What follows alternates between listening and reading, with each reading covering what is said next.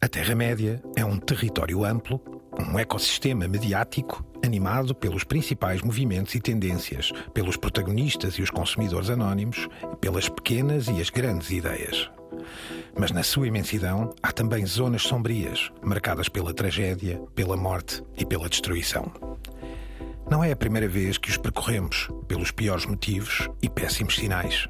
Hoje, a nossa inevitável peregrinação impele-nos para um conflito antigo que se reacendeu nas últimas semanas. Não vamos entrar no aceso e ruidoso debate que está a tomar conta da nossa esfera mediática. Não vamos tentar encontrar a verdade no palheiro nem procurar culpados. Já há quem o faça melhor e pior do que nós. Hoje vamos percorrer os trilhos da guerra Israel-Hamas para tentar compreender como circula a informação e a desinformação, como os meios de comunicação influenciam e são influenciados pelos discursos. E mais que tudo, para tentar perceber como se comporta esse nosso ecossistema mediático perante um assunto tão complexo e fraturante, onde tantos parecem ter todas as respostas. A caravana segue, cautelosa e atenta, pelos trilhos mais pantanosos da Terra-média. The medium is not something neutral. It, it, does something to people. It takes hold of them, it roughs them up, it massages them, it bumps them around.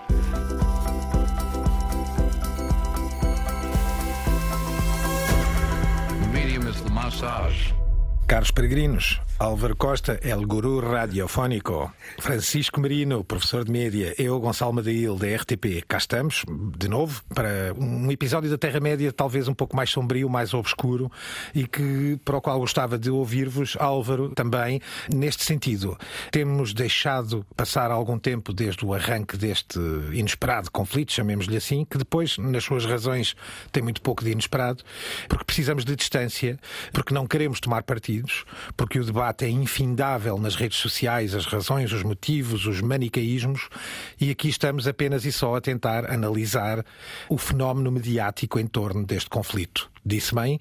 Estamos, de facto, Gonçalo, a viver um, um, tempo absurdo em muitos aspectos e falaste mais do que bem, porque, por exemplo, o Financial Times, há uma semana, acho eu, uh, indicava mais ou menos 20 livros para uma compreensão global, total e mais profunda, correta e honesta uh, claro. do conflito em movimento.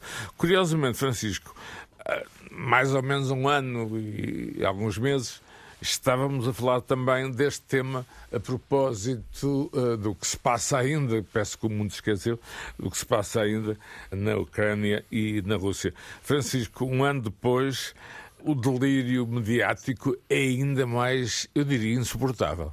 Parece que sim, não é? Uh, aliás, uma das razões para também termos protelado este episódio é mesmo essa. Nós estamos mais concentrados na cobertura e no discurso mediático do que propriamente nos acontecimentos ou em, ou em justificá-los.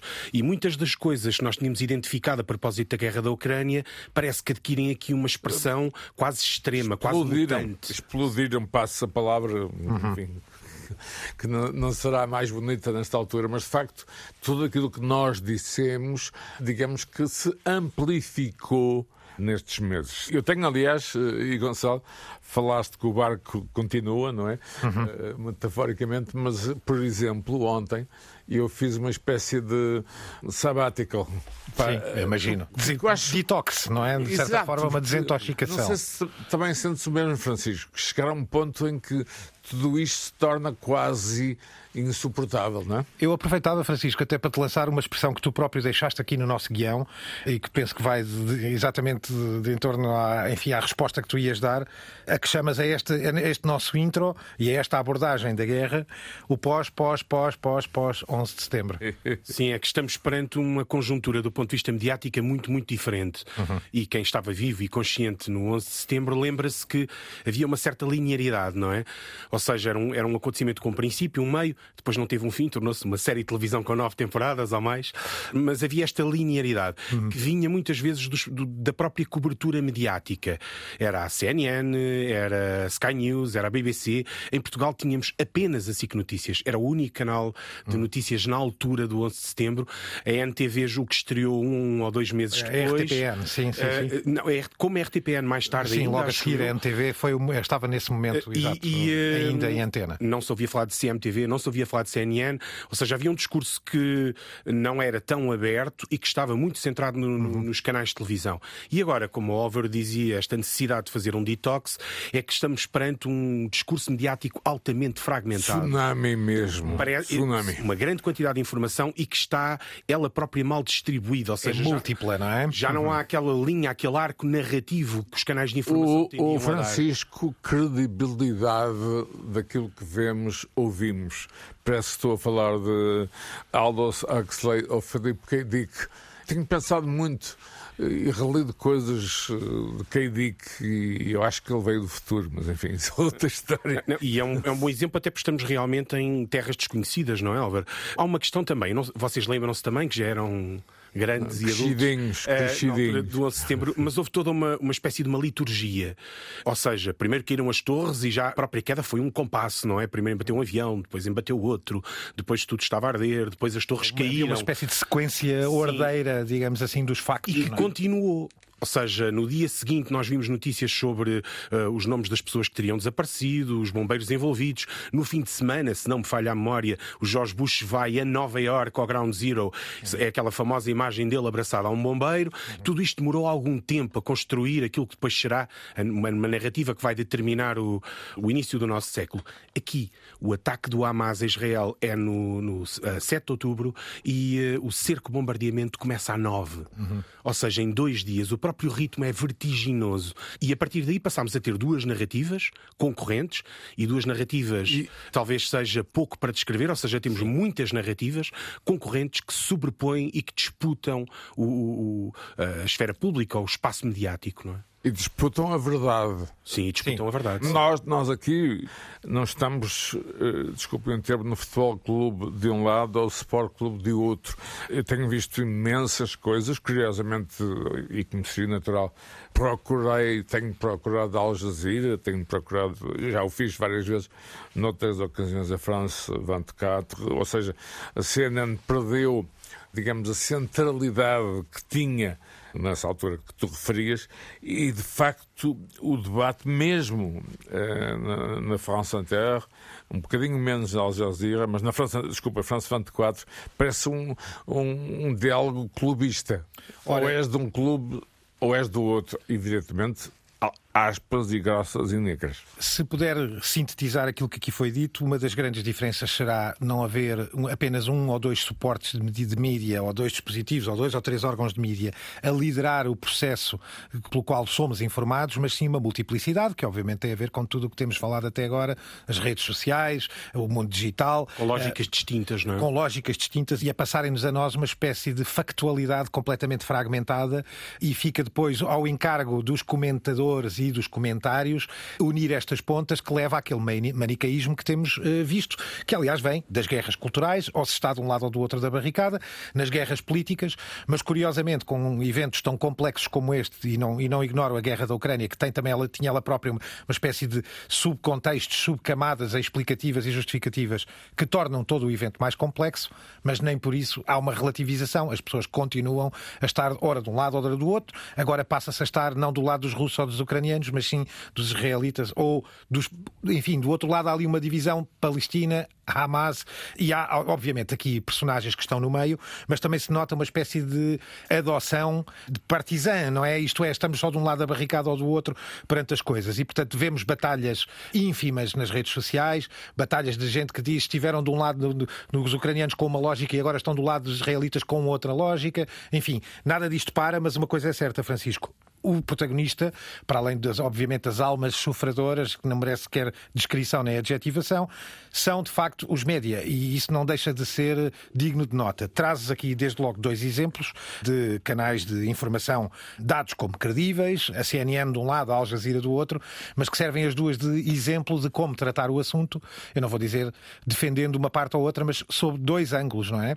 Por um lado, a CNN, e podes continuar, Francisco. Sim, sobretudo dois ângulos. Ou seja, nem a CNN nem a Al Jazeera, verdade se diga, tende a esconder informação e encontraram-se, ou encontram-se muitas, muitas peças na Al Jazeera sobre os, os ataques do Hamas, violentos no sul de Israel, e encontram-se também peças... Até, na... até já vimos confrontações na Al Jazeera, não é? Sim, Entre sim, sim, sim, sim. Era o que eu referi há pouco. E, e, encontramos também na CNN, ou seja, o, o, não escondem necessariamente a informação, o que têm sobretudo é oferecer-nos um ângulo, e ele é muito marcado nos dois canais, e por isso é que eu sugeria que esta abordagem, ou seja, CNN e Al Jazeera como provavelmente o, os exemplos paradigmáticos de duas abordagens distintas, não é? Vou então dar já, ouvir um pouco de um exemplo, de uma reportagem vista a partir de Israel. Sim. Pela CNN.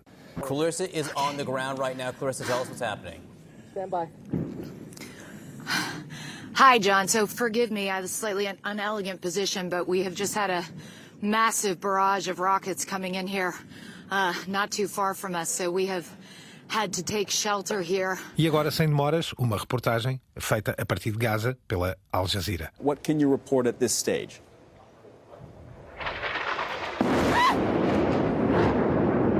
All right. Yumna, please take cover. If you are in a position to do so safely, you can explain to us what we're happening. If you are not in a position to do so safely, Yes. then please get to safety.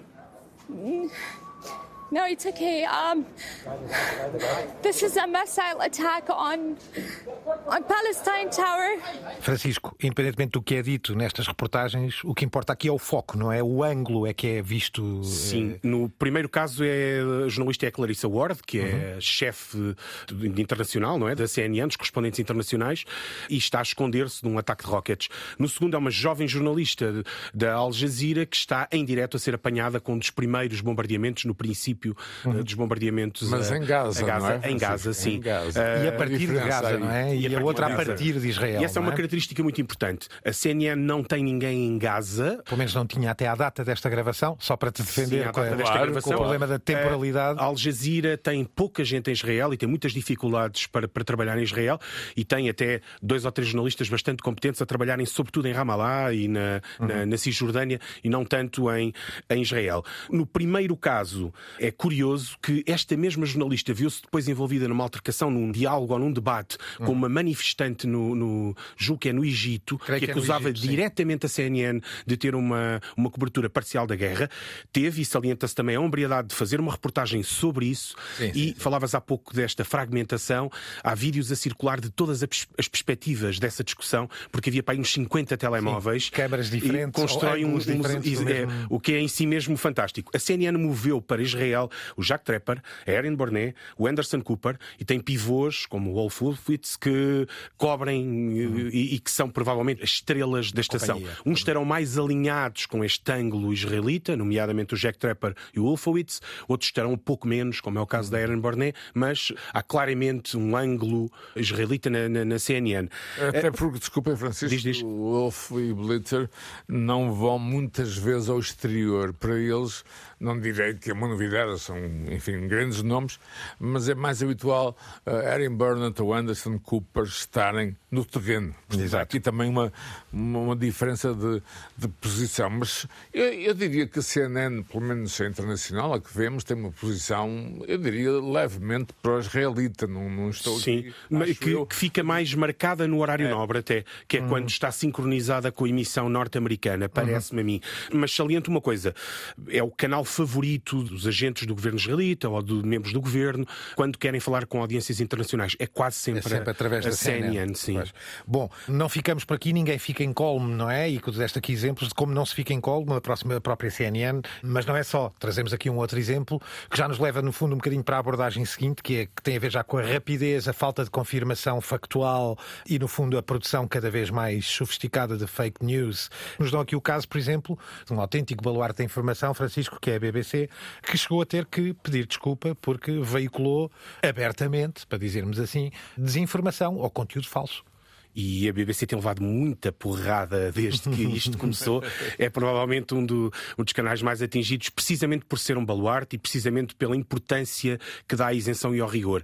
Neste caso em particular, eh, o motivo para isto é a cobertura das manifestações em Inglaterra, não é? Uh, manifestações uh, favoráveis à Palestina.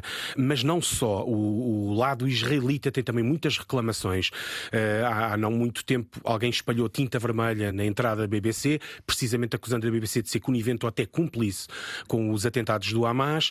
Uma das razões é a utilização do termo terroristas, uhum. que a BBC tinha retirado do seu léxico, precisamente, julgo até por alturas da Guerra do Golfo, ou durante a Guerra, sim, da Segunda Guerra do Golfo, a guerra no Iraque, precisamente por não o considerar muito isento e por estar uh, contaminado por uma carga ideológica e que agora é atacada por isso mesmo. E ainda este fim de semana, um canal, um programa de humor israelita teve uma emissão inteira a desancar na, um, um sketch relativamente grande a desancar, a imitar e a gozar com a, a BBC. Sim, a caso. cumplicidade entre a BBC e os terroristas. Essa é a uhum. acusação. Uhum. E, e como, como, diziam, a rapidez, a velocidade, a questão aqui tem a ver também com o rigor manifestações pró-Palestina e não pró-Hamas. Por exemplo, ora... esta questão hoje é fundamental porque como tu dizes, a Palestina é algo muito mais complexo que a faixa de Gaza, a Cisjordânia, uhum. temos obviamente outras questões uh, e, portanto, o que está aqui em causa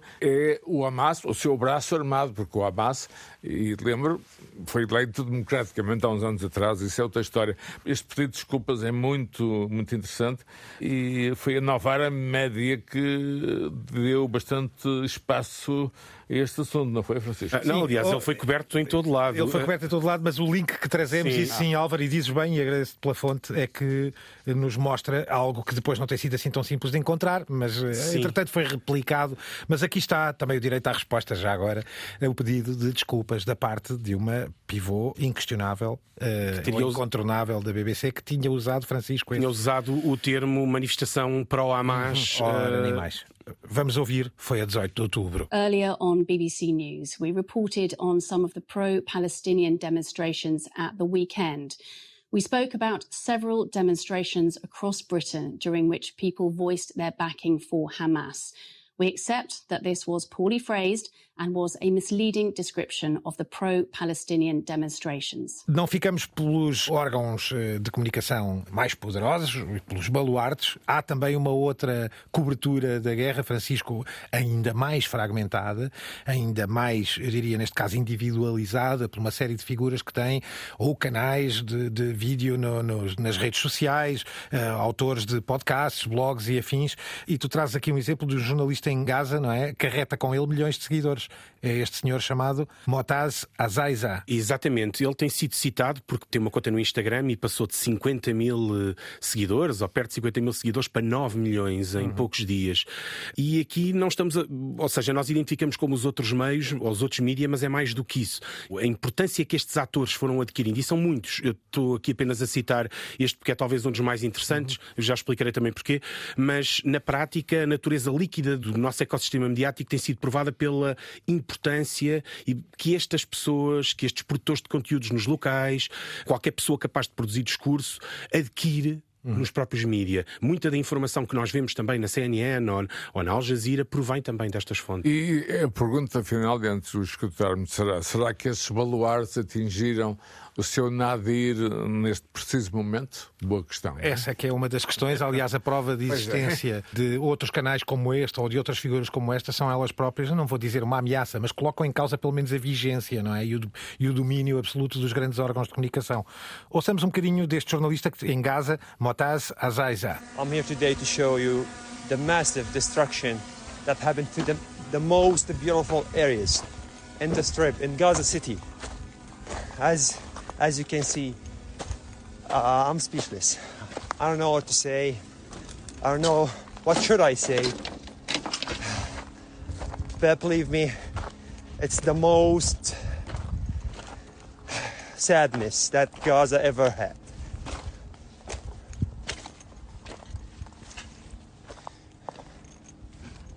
Oh my god, oh my god. It's like a whole square. More than 15, 15 to 20 house got demolished, not destroyed, demolished. A descrição dizia-nos ele próprio isto, vê-se, percebe-se que é também ele próprio um conteúdo muito personalizado. Ele vai dizendo oh my God, oh my God, à medida que Ele vai atravessando descrever as ruínas, não é? ruínas, Eh, está de dentro, dentro, Eh, dentro da. toda esta parafernália e multiplicidade de diferentes canais, fora aquilo que muitas vezes não é tão visível, como os sub- os subcanais de Telegram, enfim, as forças do Hamas seguramente com estratégias nas redes sociais e as forças israelitas e até o exército eh, israelita com presença muito assídua nas, nas redes. O IDF. Não é? Eh, os IDF, não é? A Israeli Defense Force. eh, em, Levam-nos a uma- um capítulo que, de facto, Francisco apelidas de ruído, que é também, no fundo, um sucedâneo de toda esta multiplicidade e deste caos de informação que entra e sai e que geram estes manicaísmos. Gente contra, gente a favor, gente que se desdiz e contradiz permanentemente. Trazes aqui alguns exemplos. Sobra daqui grandes divisões na opinião pública, sobram daqui fragmentação sociocultural. Eu acho que já existiam. Isto acaba por ter o efeito de uma tempestade perfeita. Se vocês pensarem bem, se fizéssemos uma sondagem na rua, quantas pessoas eram capazes de identificar três cidades ucranianas diferentes ou Sim, quatro ninguém, antes claro. da invasão? Ninguém sabia que era o Zelensky e a própria cobertura do Zelensky pré-guerra e, aqui- e o impacto e a figura mediática posterior são muito diferentes, muito distintas, não é? E a imagem, É, da sim, a imagem, própria imagem encontro, dele, eu- no encontro com Donald Trump, aliás, o primeiro impeachment de Trump tem a ver com isto, não é? E ele chegou a ser apresentado como uma espécie de Trump ucraniano, que já é uma coisa que nem, Ele era ator já nem, e- nem sequer discutimos, não é? Ator de comédia. não é? E, e, eh, aqui não, ou seja, o conflito israelo-palestiniano arrasta- arrasta-se há décadas e então toda a gente, a opinião pública tem uma opinião formada sobre o assunto há muito tempo. E então, nesta conjuntura, neste ecossistema mediático em que cada um de nós tem capacidade de produzir discurso e até de ter algum impacto junto dos próprios meios de comunicação, como já vimos, o ruído torna-se muito importante, torna-se não só numa arma de informação, como desinformação, como até numa vantagem para alguns, não é? Vou pegar exatamente na ideia da vantagem para, alguns, e- para alguns e do sucesso eh, que alguns podem ter com esta conflitualidade de discursos e conflitualidade de tons também. Trazemos aqui um exemplo que o Álvaro fala há muito tempo e que acompanha há muito tempo, que é este, esta alternativa aos grandes mídia criada na, na web, neste caso por Piers Morgan, com o seu Uncensored, não é? Que também tem dado aqui o seu contributo, não sei se bem para o ruído, óbvio, eventualmente também acredito que para, para uma certa clarificação aqui e ali, não vou tomar esse partido, mas que traz, eh, traz aqui um exemplo, este sim, que é uma espécie de despertar, o despertar do monstro, no sentido em que nos mostra, através de um convidado, neste caso, que está a dar muito nas vistas pelo mundo fora, Bassem Youssef, a quem o Francisco nos relembrou de ser conhecido pelo John Stewart egípcio, e Álvaro e Francisco, Piers Morgan, têm trazido convidados de várias linha, de várias índole. Seguramente há de ter começado por convidados, se calhar, mais pró-causa israelita, mas está, enfim, a demonstrar que vai a todos os lados desde que é fogo. Piers Morgan é assim desde que eu o conheci na, na Grã-Bretanha há muito tempo, e ainda recentemente, perspectiva, a entrevista bombástica com o CR7, embora não estou Claro, aqui sim, a comparar nada, gostou a dizer que Piers Morgan é assim, e portanto para ele não é fundamental uma análise demasiado geopolítica, seja do que for. O que é importante aqui é criar o tal ruído. Ou seja, temos que olhar para isto no sentido da competição absolutamente louca que temos hoje em dia entre os meios de informação coletivos, entre os velhos meios de informação, entre os novos, os novos figurantes, o fim da, da chamada angloesfera, porque este Bassem Youssef, há uns anos, eh, sem o digital, não poderia ser conhecido. Ou seja, nós estamos a ver também o fim da angloesfera decorrer à, à nossa frente. É óbvio que eh, a esse nível este conflito vai ser estudado muito tempo, daqui a uns anos, se o nosso programa ainda existir, podermos voltar ao que dissemos hoje e ver que estávamos a lançar pistas para os próximos anos. Francisco, vou só deixar ouvir o som primeiro para depois comentares deste John Stewart, egípcio, Bassem Youssef, em entrevista ao Piers Morgan no Uncensored, o seu tal programa que decorre no YouTube, a 17 de outubro, e mesmo que não entendam tudo, se percebam só pelo menos o som e a capacidade de se interromperem. E o tom. E o tom, Claro. a capacidade de se interromperem segundo a segundo. Hamas is dedicated to the complete eradication of Jewish people. I am They- not the spokesman for Hamas. I'm not saying you are. Why do you why do you keep I'm not saying I'm you not are. their spokesman. You're talking I to fucking hate them. Bassem, Fuck Hamas. you are- you are- Hamas. No, are no. you happy? You're missing my point. You're talking uh, in a Okay. generalized way about people in the West who always talk about Arabs as savages. I don't. No, no, no. I'm talking I about. America. um, About I actually Western led the media. Campaign. about West. I led the I'm- media campaign listen, in this country against the Iraq War. Okay, so I don't You see. are, you, you, I don't you see people in the Middle ones, East as savages. You but what are I would one say of is, the good ones. But what I, I would am say not is, talking about you. You're great. no, no, it's not about me You're being great. amazing. It's We about, love you. It's Wallahi. about it's about the way Hamas behaved on October the seventh was like savages, like a pack of savages. It was the worst atrocity against Jewish people since Yes. the Holocaust. Francisco, queres dar um bocadinho de contexto Sim, a dando- esta discussão e a esta figura? Um pouco de contexto, ora bem, o Piers Morgan, o, o Álvaro já o apresentou bem que chega, não é? E alguém gosta de ver o circo a pegar fogo, literalmente. A primeira posição dele foi francamente pró-Israel, inclusive convidou um tal de Shapiro, um comentador de direita que nós já nos referimos a ele aqui, que se passeia com a sua equipa na cabeça, ou passeava, que agora fez um, um restyling e está com um aspecto um pouco diferente, que disse coisas absolutamente incríveis e inarráveis. E de seguida optou por eh, abrir um pouco o leque, talvez para pegar fogo ao tal circo, não é? E começou a convidar eh, gente mais favorável à, à posição palestiniana e chama então este Bassem Youssef, ficou conhecido como o John Stewart egípcio, porque o programa dele foi censurado em 2014 no Egito e na altura o John Stewart teve uma posição pública e há uma relação até entre eles, não é à toa. E o que aconteceu foi que Bassem Youssef veio muito bem preparado, carregado de humor negro e a posição dele na entrevista era que os dois, tanto o Josh Shapiro como, como o Piers Morgan, tinham toda a razão e depois, obviamente, exagerava bastante a posição deles até destruir o argumento por completo. O vídeo tornou-se viral, já circulou no Twitter, no YouTube, tem milhões de visualizações, mesmo sendo uma coisa trágica, o vídeo é bastante. É bastante não, não conseguimos deixar de sorrir com, com a forma como ele vai respondendo e parece que já tem um- uma sequela, porque o próprio Piers Morgan anunciou que irá fazer um novo debate com. É, Aí está o que eu disse há bocado, o filão. Francisco. Aí está o que eu disse há bocado. Há aqui Exatamente. uma perspectiva simples de ganhar audiência, notoriedade, e o Piers Morgan não está interessado em ser considerado um especialista sobre o assunto. Aliás, longe disso, parece-me a mim até, não é? Ora, Até pode ter mais informação do que nós pensamos, só que o objetivo é este, ponto final. para além da questão da desinformação, há que ir ainda um bocadinho Não. mais longe, que é com a utilização estratégica dessa desinformação. Cada vez mais. E aquilo que podemos considerar já de má informação, na medida em que contamina de forma desastrosa, muitas vezes, e trágica, não só a posição da opinião pública e de alguns organismos de mídia, mas pode ter contributos muito diretos para a própria ideia do conflito. Começamos pela preocupação, neste caso logo da NBC News, logo a 11 de outubro, que falava sobre e reportava já o problema das imagens falsas a decorrer eh, e a circular pela net e a chegarem aos, gran- aos grandes mídia.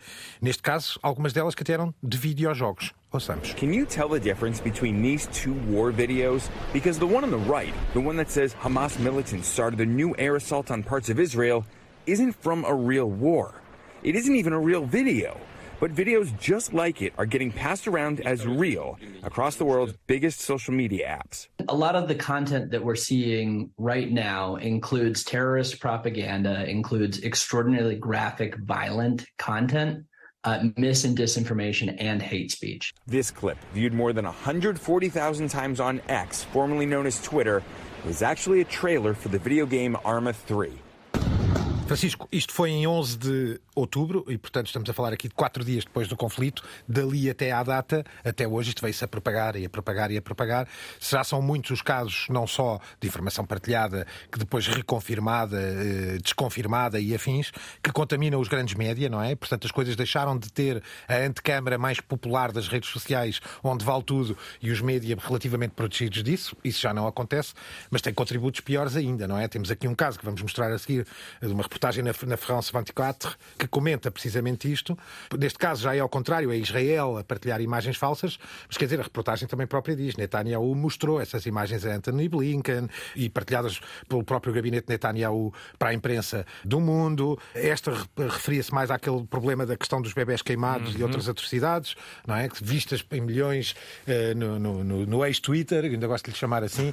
Quer dizer, isto já é a contaminação total. É o eh, delírio. e o contributo já, digamos que, quer dizer, quando pensamos que em altas figuras de Estado, independentemente da posição, em relações diplomáticas de altíssima sensibilidade, estão com os seus telemóveis a partilhar entre eles imagens falsas, o que falta dizer. Sim, e ao mesmo tempo também em relação aos meios de comunicação social, porque claro. quando falávamos há pouco do 11 de setembro, de certa maneira os meios de comunicação social colocaram-se num patamar distinto, uhum. que depois, atenção, na sequência da guerra do Iraque, vieram a provar não estar, não, não andarem tão acima do discurso político habitual, mas eles são contaminados, são muitas vezes induzidos em erro, ou seja, esta bateria de informação, de contra-informação, desinformação e de má informação, a principal vítima, se calhar não somos nós, mas os próprios canais de informação, não é? Obviamente. E nós como espectadores. Sim, nós, Porque... nós sim, na medida em que o, aquilo que era um processo de gatekeeping tradicional, não é? Não parece estar a funcionar neste. E tu repara, e reparem todos, a posição dos meios de informação mais tradicionais, com regras a cumprir, como vão combater perante este delírio mediático, perante estas imagens falsas, perante uh, imagens com 7 ou 8 anos que são depois transformadas. Uh, essa referência que o Gonçalo fez às atrocidades que terão sido cometidas sobre bebés, essa é talvez uma das marcas, ou vai ser uma das marcas mais profundas do que estamos a falar. A pergunta é: truth or fake? Ou seja, eu próprio, tu, Gonçalo, Francisco, todos pensamos quando vemos uma imagem hoje em dia eu dou sempre um segundo agora. Um segundo. Estou a falar metaforicamente. Deixa-me só pegar um, numa segundo coisa... figurativo que às vezes Exato. precisa de semanas, Sim. não é, Álvaro? É. Para se confirmar, não é? Digamos. Deixem-me só pegar numa coisa em relação a isso, que é, há, um, há um site, um fact-checker que é o Pointer, que fez uma espécie de uma, de uma análise forense, à falta de um termo melhor. Um fact-check bastante alargado sobre a questão dos bebés, entre outras, e chegou à conclusão que tanto os políticos como os, os órgãos de comunicação social amplificaram informação não confirmada. Ora, não era necessariamente falsa nem verdadeira, até porque uma parte dessa informação uh, permanece ainda por confirmar, mas informação não confirmada. Não se trata de um organismo afeto sequer, uh, no, não, não tem qualquer participação nesta guerra, mas é bastante crítico do papel dos mídias, não é? Ora, só para ouvirmos um bocadinho do que aqui falávamos, estas acusações das imagens falsas dos horrores do Hamas, partilhadas, independentemente da intenção, por políticos de alto nível, neste caso por Netanyahu e o seu gabinete, pessoas como Anthony Blinken. Esta é uma reportagem France 24. Benjamin Netanyahu showed visiting U.S. Secretary of State Antony Blinken the horrific photos of infant victims killed by Hamas militants. Uh, these pictures were later posted on X on October 12th by the Prime Minister's office, where we see the horrifying photos of babies murdered and burned by the Hamas monsters. These, view, uh, these photos were viewed over 7.5 million times on X since they've been published as anti Israel users accuse Israel of sharing fake photos created using artificial intelligence. Francisco, esta foi a 16 de outubro. Uma semana depois tínhamos outras notícias como estas de que o exército israelita saía. Esta é uma do Frontline Report que dizia que o exército israelita já tinha capturado centenas e centenas de militantes do Hamas nos túneis, mas na realidade não tinha sequer havido uma investida do exército israelita nos túneis. Coisas que ficam aqui, como tu dizes e bem, tens tido o cuidado aqui de dizer que nem sempre é só o verdadeiro ou falso. Muitas vezes pode haver verdade parcial em alguns destes factos e noutros não, e o tempo para os confirmar é longuíssimo. É? Até porque convém aqui assinalar, há imagens verdadeiras, já validadas, do massacre cometido Sim. no sul de Israel, a circular no, no, no, Telegram, que são verdadeiramente horríveis uhum. e que são verdadeiras já confirmadas. Essas já confirmadas, sim. O, aqui o problema é, a determinada altura torna-se muito difícil, para não dizer impossível, distinguir o que é que é uma, uma imagem falsa de uma imagem não confirmada de uma imagem verdadeira. Uhum. Esta é, aliás, paradigmático, Álvaro, se pensarmos aqui num dos casos mais, enfim, até à data dos mais paradigmáticos neste problema, que foi o caso da explosão ou da, do ataque ao, ao hospital Al-Hali em Gaza. Quer dizer, há aqui algo que nos diz logo tudo, Álvaro. O New York Times em poucas horas teve três capas distintas, não é? É um facto e foi arramando outros pontos, enfim, mais eh, amplificados por tudo isto. Lembro-me imediatamente da ideia que seria uma espécie de tipping point, ou seja, ponto de viragem na opinião pública mundial. Depois surgiam outras opiniões a dizer o que é que Israel poderia ganhar em bombardear uh, um hospital. Depois, a ideia que terá sido, uh, enfim, um rock Rocket, uh, que obviamente uh, se terá despenhado. Enfim, uh, estamos aqui a ver um, um, momento, enfim, horrível, de repente torna-se também uma arma de propaganda.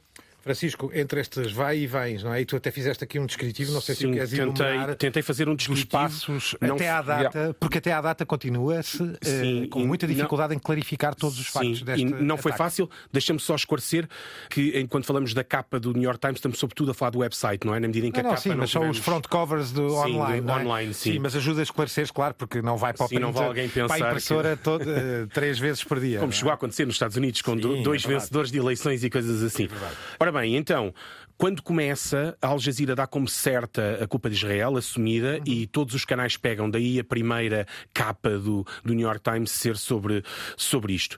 Logo de seguida, ainda no próprio dia, e muitos de nós assistimos a isto quase em direto, Israel nega o envolvimento e alguns canais colocam logo imediatamente em dúvida a culpa israelita, nomeadamente o New York Times e a CNN. E por esta altura começa a tal avalanche de que falámos aqui já muitas vezes de informação e desinformação e começam a circular imensos vídeos na internet. Muitos deles vão ser rejeitados logo de imediato, outros nos dias seguintes e até hoje. Alguns eh, por esclarecer. Julgo que há um vídeo ou dois que se admite que possa ser um vídeo do, do míssil que efetivamente atingiu. Israel, logo no dia seguinte, apresenta uma série de provas da culpabilidade do Hamas, nomeadamente análises de vídeo e também o recurso a uma gravação de áudio. Cheguei a ouvir. Cheguei a Sim, ouvir. também. E, e, curiosamente, poucos dias depois, ou quase no dia a seguir, o Channel 4, numa investigação que envolve vários organismos de OSINT, uma coisa de que falaremos depois, ou seja, a ideia da Open Source Intelligence, ou seja, grupos não governamentais que fazem investigação como se fossem agências de espionagem, imediatamente rejeitou quase todas as, as provas apresentadas por Israel, nomeadamente as imagens de vídeo que considerou adulteradas eh, e o áudio, sobretudo o áudio. A CNN mantém na mesma, na sequência de uma investigação própria, o Hamas como o mais provável responsável, ou seja, não, não, não arrisca um verdito, mas a probabilidade de responsabilidade ao Hamas. E recentemente o New York Times não acusa Israel diretamente, mas rejeita todas as provas que foram apresentadas por Israel, nomeadamente um vídeo em particular. A IDF, ou seja, a IDF, as Forças Armadas Israelitas, já responderam elas próprias com um vídeo a acusar diretamente o Hamas. E a verdade é que neste momento, e provavelmente durante anos, nunca saberemos verdadeiramente o que é que aconteceu, o que é que aconteceu ali. Uh, desculpa interromper a importância do OSINT, os árbitros. Uh, Exatamente. há aqui um momento que estamos a viver que é que vamos ter que consultar não os média, não os uh, autores de reportagens, etc., mas sim uh, unidades, digamos assim, corporações uh, não governamentais nas quais, Francisco, possamos ou não confiar.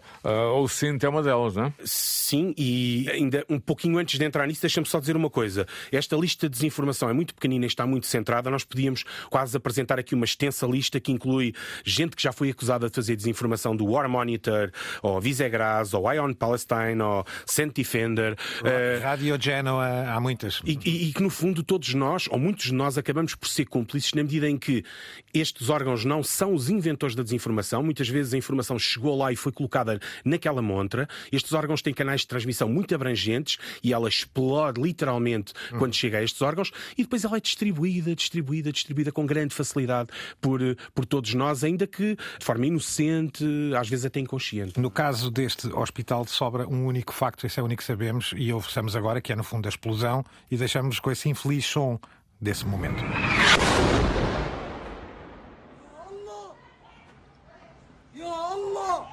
Ya Allah, ya Allah. Müsteşfa, Bem-vindo.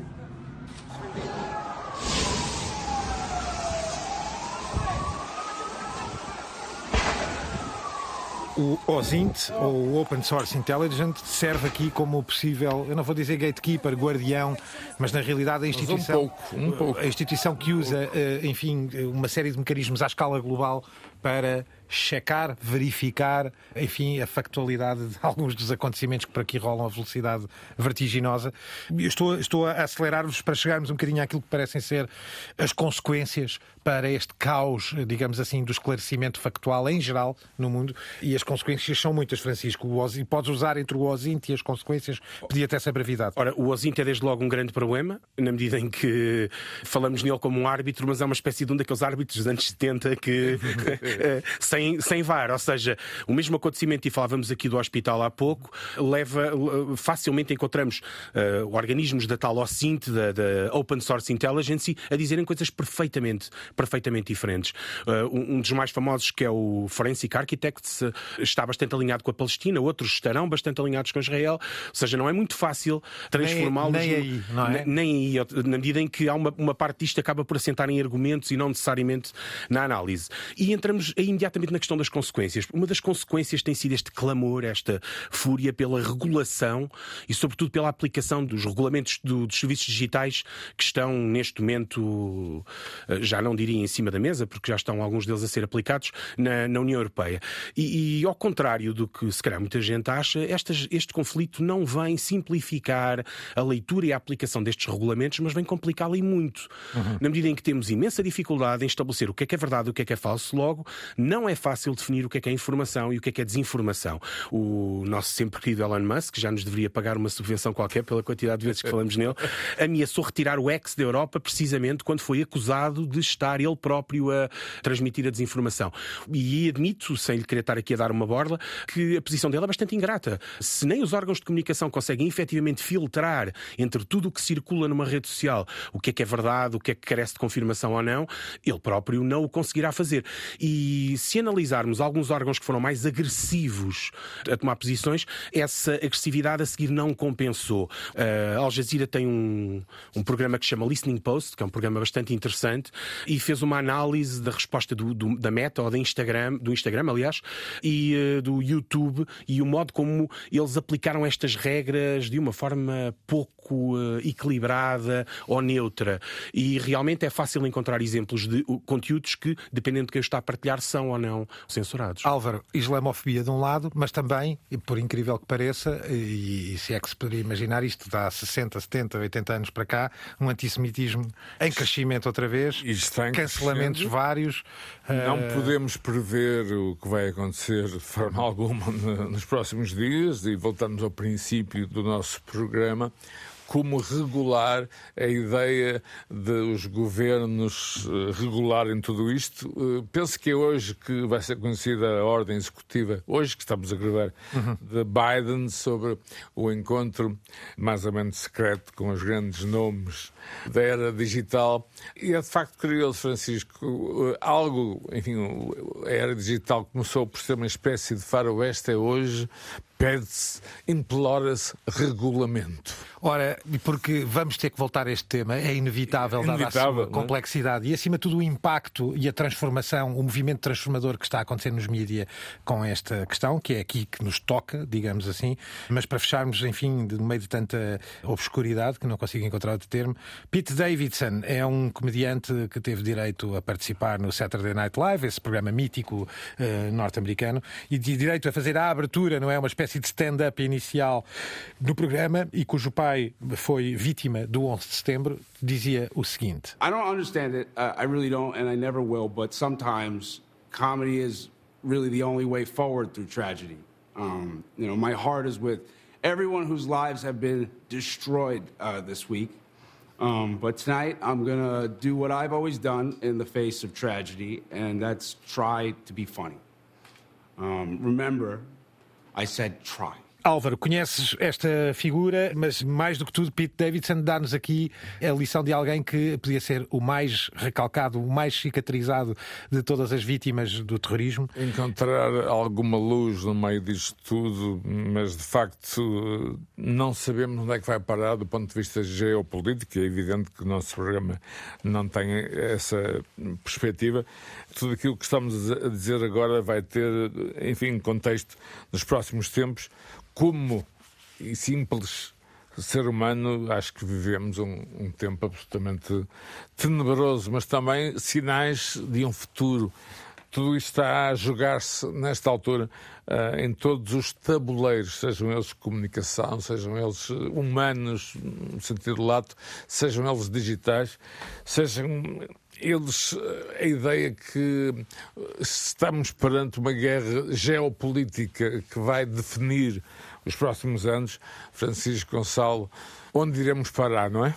Para já, pararemos por aqui, mas seguramente que teremos que voltar a este tema. Fica desde já o compromisso. O programa tem a produção da sempre incrível Cristina Condinho, teve aos cuidados sonoros a Paula Guimarães e na sonoplastia o nosso feiticeiro Guilherme Marques. Como dizia Pete Davidson aqui há pouco atrás, a comédia pode ser talvez uma boa forma, se não a única, de enfrentar a tragédia. Até breve. The medium is not something neutral. It, it, does something to people. It takes hold of them, it roughs them up, it massages them, it bumps them around.